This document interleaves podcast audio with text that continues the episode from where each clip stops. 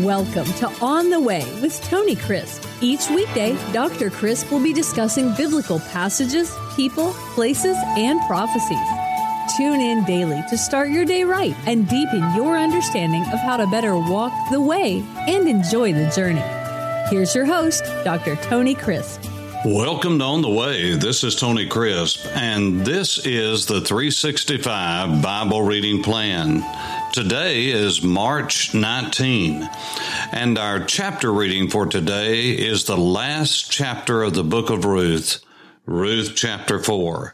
Let's get right into the text because there is much to say and little time to say it. The scripture says that after Naomi had said to Ruth, You just wait right here and it will not be long. Boaz is a businessman and he will follow through on what he told you he would do. And indeed, that's exactly what he did. You see, Boaz didn't get to where he was by being complacent and being lazy and being late with things. Now, listen, let me say just a word about laziness and late. If you are habitually late, you, ma'am, you, sir, you, son, you, daughter, are lazy. At the root of lateness and a lack of being prompt is laziness. You wait and wait and wait and you wait too late. You see, everyone can be late from time to time. But if you are habitually late, that is, you're always making a, an excuse. You got started late, something happened, you got a call at the last minute. Again, that happens to all of us. But if you're known by being late, it's already too late. You have a habit and people don't like to do business with you. They don't want you to commit to anything because you're always late. They can never count on you. And being late habitually is really a lack of integrity because you're not doing what you promised you would do. You say, well, oh my goodness, you're shaming me. You're making me feel bad. No, no, no. You've shamed yourself. And the only way out of this is the only way out of any type of behavior that is bad, and that is repentance. You have to agree with God, confess it as sin and a lack of integrity, and confess that to God and form new habits. In other words, bring forth fruit that shows you have repented and start being on time. I don't care who you are, what you are, this is a lack of integrity. And so, you see, Boaz had just the opposite reputation. You remember what the last word that Naomi said in chapter 3? Then she said, This is verse 18 of chapter 3. Then Naomi said, Sit still, my daughter, until you know how the matter will turn out. Listen to this. For the man will not rest until he has concluded the matter this day. He had a reputation of getting things done. Wouldn't you rather have a reputation of getting things done instead of being lazy and late? And so, just a word of admonition for all of us. We have to watch bad habits and we cannot always be excusing them away. It's serious. People don't like it. Now, Boaz went up to the gate just as an elder would do in the city. Now, Boaz went up to the gate and sat down there, and behold, the close relative of whom Boaz had spoken, that is, spoken to Ruth about, there in the threshing floor, he came by. So Boaz said, Come, just wait just a moment. Stop what you're doing. Come aside. Friends, sit down here. So he came aside, that is, he stopped at the gate, sat down, and he took ten men of the elders of the city and said, Sit down here. So they sat down. Then he said to the close relative, Naomi, who has come back from the country of Moab. Now, everybody knew who she was because Elimelech, remember his name was, My God is King. God is my King. So everyone knew his life. They knew about him going over to Moab and that he had died and the two sons had died. The whole story was known. You see, this is why they were sitting in the gate. Before we go on, let me just tell you how important the gate was. It was like the modern day beauty shop and barber shop and country store and hardware all rolled up into one. It was the place where the city elders came. Now, why would the city elders come there? Well, it was a central place to do business, that's for sure. But if you were sitting in the city gate, that's the way that anybody went into the city had to come. And so if they were from around there, you'd see who's doing business, who they're doing business with, how they are, and they would speak to one another and ask about everything. In other words, those men that were sitting there in the gate, they were all knowing, or at least they thought they were. But if there was news from another city, this is where you guys see this was a modern day verbal newspaper. It was just like Twitter or Facebook. This is where it was all happening. And the word gate has a very, very close alignment to the word gossip in Hebrew. This is where it all got started at the gate. And this is where all the business was transacted. And so if you go to Israel with me, I'll show you uh, city gates. There is a wonderful city gate that dates back to the time of Jeroboam, the son of Nebat, when he broke away in the northern kingdom and went to Dan and set up a golden calf there. I can show you where the base of that altar is to this day in that high place. And I will show you the city gate. You'll see that it had a bench all the way around, a stone bench, and men would sit there and prop their back up against the wall of the city, and that's where they transacted business. And there's still a, a bema there, a lifted place where the mayor, the king, or the ruler would be, and he would see everybody coming and going. So this is where this happens. Same thing happened with Lot back at Sodom, you'll recall. So this is where Abraham would have been at Mamre and so forth. And so it says Naomi, you all know about that, has uh, come back, sold the piece of land which belonged to our brother Elimelech. In other words, she had sold that land. God didn't want his people losing everything and losing their inheritance. And so every seven years, you had the opportunity to be released from your debt every 50 years, all debt reverted back to its original owner and it was forgiven and it went back to the original family. And the reason is God did not want his people being in financial bondage from generation to generation. So no one could be more than 50 years. But seven years was the longest that you could hold a debt over someone in the sense of bondage for slavery. And by the way, this is still on uh, the books today. If you have bad credit, you have bankruptcy, they can't hold it over you more than seven years legally. So that has been the law of the land. Why? Because that comes right out of the Bible. And so the scripture says that he wanted to inform you, saying, Buy it back in the presence of the inhabitants and the elders of my people. This is what Boaz was speaking to this person who was a closer relative than he to Naomi. If you will redeem it, redeem it. But if you will not redeem it, then tell me that I may know, for there is no one but you to redeem it, and I am next after you. He said, You're the next in line. If you can do it, do it. If you want to do it, do it. Otherwise, I'm going to do it. He said, I will redeem it. I will redeem it. This is what this nearer kinsman said. Then Boaz said, On the day that you buy the field from the hand of Naomi, you must also buy it from Ruth the Moabitess, the wife of the dead, to perpetuate the name of the dead through his inheritance. In other words, when you get Naomi now, you know that she's older, but you're going to get Ruth and you're going to need to marry her so that you can raise up a son in the place of her husband and a name after him as well, so that his name will not be blotted out.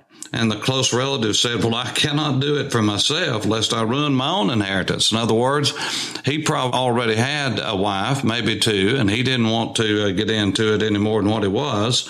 I don't think we blame him. So you redeem my right of redemption for yourself, for I cannot redeem it. Now, he could because he said he would but what he meant was I could not redeem it. In other words, that would get him in trouble in every sense of the word because he was already raising up something of his own land in his own name. Now, this was the custom in the former times in Israel concerning redeeming and exchanging. Now, listen to this. To confirm anything, one man took off his sandal and gave it to another, and this was a confirmation in Israel. Therefore, the close relatives said to Boaz, Buy it for yourself. So he, that is the close relative, this is verse 8, took off his sandal, and Boaz said to the elders of all the people, You are witnesses this day that I have bought all that was Elimelech's and all that was Chilion and all that was Mahlon from the hand of Naomi. Moreover, Ruth the Moabitess, the widow of Mahlon, I have acquired as my wife to perpetuate the name of the dead through his inheritance, that the name of the dead may not be cut off from among his brethren and from his position at the gate. In other words, he would have a position at the gate even though he was dead because a son would be raised up to take his place of this relative. You are witnesses this day. Now, why would they take off a sandal? That's kind of odd to us. That would be like uh, signing a contract. That would be like shaking hands. That would be like an exchange of documents. Why the sandal? because the sandal was very important because it was on the foot and the foot was very important because what that man was saying is I have no more right to walk on that land as my own. It's yours. And if I get on it, I'll be trespassing unless you invite me because I have no claim to the land because I cannot walk on it. That's right. This is where trespassing comes in. And so what he was saying is exactly what God said to Abram. Now remember what God said to Abraham. He said, Abraham, get up and walk the land, and everywhere that your foot treads, I will give it to you. You see, this is a glorified object lesson that God's given. Wherever you walk, that's what you get. Now, think about this. This is an eye opener. What about Jericho? Why did they march around Jericho? Why did those footsteps go one day, two day, three day, four day, five days, six days? And then God gave it to them because then their footsteps were complete and God says, now I'm going to give it to you. And all you need to do is shout because the victory is yours. Blow the shofars because it's a new day. And that's what the shofar did. It would announce a new day, a new beginning. And that's what happened. And so this man was saying by taking off his sandal, I have no more right to walk on the land because now it's yours and that's your land to walk on, not mine. And what that means is we need to be careful about walking on other people's property property. It doesn't belong to us because where we walk is very important. It was more important in the olden days than it is now. So that is the mystery of the sandal exchange. And so this is exactly what happened. And all the people who were at the gate and the elders said, We are witnesses. They saw it all. They knew what it was. So a great exchange was made. And here's what they did they blessed the exchange and they bless Boaz and this transaction. Here's what they said The Lord make the woman who is coming to your house like Rachel and Leah. Now, this is what we do on Shabbat services. We bless the women and say, May you be as Rachel and Leah. We bless the young ladies and the girls and say, May you be as Rachel and Leah. Why? Because they are the mothers of the tribes of Israel and as they were blessed, may indeed this young lady that is going to be Boaz's wife now be blessed. And that was a blessing indeed. And the two who built the house of Israel, Rachel and Leah, may you be like them. And may you prosper in Ephratah. Ephrat is a city that's just below Bethlehem today, just south toward Hebron. Why would they call it Ephrat? Because that is the land of Ephratah Ephratah. And Bethlehem is a part of that. And uh, may your name be famous in Bethlehem. Well, it is. If you go to Israel today, you will hear of Boaz and Ruth and the story. That's right. 3,000 years plus later, we're still telling the story. I think that blessing stuck. We're still talking about King David, who came from this marriage. May your house be like the house of Perez, whom Tamar bore to Judah. Now, this is amazing. You see, because not only were Rachel and Leah put up as an example, but a woman that had become a prostitute because Judah, the father of the son that she had married, did not cooperate and mistreated her, deceived her, didn't do what he was supposed to do, and God didn't like it. And she dressed up like a harlot. He didn't know who he was going into, and they bore a son named Perez. And from that, the line of Messiah came. So it was a fruitful line. But here was a bad incident. What about Rahab? We've already seen her. What about Ruth? Ruth was a Moabitess. So does God use people outside, even in the Tanakh, that are not a part of the Jewish family? Of course he does. Many of David's mighty men were not Jews, they were Gentiles. I mean, one famous one had such integrity he'd rather die and rather be in the battlefield than even have sex with his wife, which would have been a luxury. His name was Uriah, and he's not called Uriah the Jew. He was named because he was a foreigner, Uriah the Hittite. The Hittites were not Jewish people. They were not part of the Jewish family. They were foreigners, but yet here was a man of integrity. And so God uses people who are not Jews to bless the Jews as the Jews bless them. And so it says, whom Tamar bore to Judah because the offspring which the Lord will give you from this young woman. Boaz was an old man and he was being blessed to have this young woman. Ruth was a young woman and she was blessed to have this old man. Let me tell you, everybody in that area, I'm sure call Ruth a gold digger. Thank God she was, if that's what you want to call her, because what she did, she did with integrity. You see, we need to watch about judging people and we need to watch about trying to set up standards about how many years there should be apart. If someone loves someone and they're committed to them and they're faithful to him and they both love Jesus, God bless them. Why do we have to put people down. That's just not godly in any wise whatsoever. Verse 13 So Boaz took Ruth and she became his wife. And when he went into her, yes, they had sex. The old man can still have sex with a young woman, a bride of his. Thank God they could because it says that the Lord gave her conception and she bore a son. Then the women said to Naomi, Blessed be the Lord Hashem, the personal name of God, the covenant God of the Jews, who has not left you this day without a kinsman redeemer, a Goel, a close relative. Listen to yesterday's podcast. And may his name be famous in Israel. Oh my goodness, was it? And may he be to you a restorer of life and a nourisher of your old age. And he was for your daughter in law who loves you, who is better to you than seven sons has borne him. Are you catching this? Blessing after blessing after blessing after blessing. Oh, I would love to spend just an hour talking to you about how the Bible appreciates it when we bless one another not curse one another. Say blessings to one another. Are blessings important? God hears those blessings. And they are in many ways prophecies. And again, time is too short for me to talk about this, but look what the scripture says. Verse 16. Then Naomi took the child and laid him on her bosom and became a nurse to him. That's right. She nursed him. Also, the neighbor women gave him a name, saying, There is one born to Naomi, and they named him Obed. Obed, he is the father of Jesse, the father of David. Now, this is the genealogy. And look at this.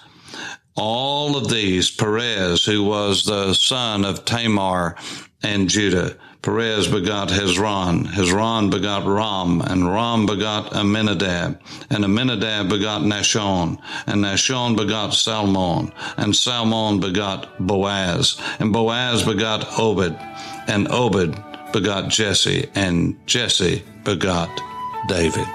What a blessing. For On the Way, this is Tony Crisp. Thanks for listening to On the Way with Tony Crisp. Tune in every weekday for information on biblical passages, people, places, and prophecies. Fridays are for your questions. Email your questions to questions at tonycrisp.org, then just listen for your question to be answered on Friday's podcast. That's questions at tonycrisp.org. Thanks for listening and have a blessed day on the way.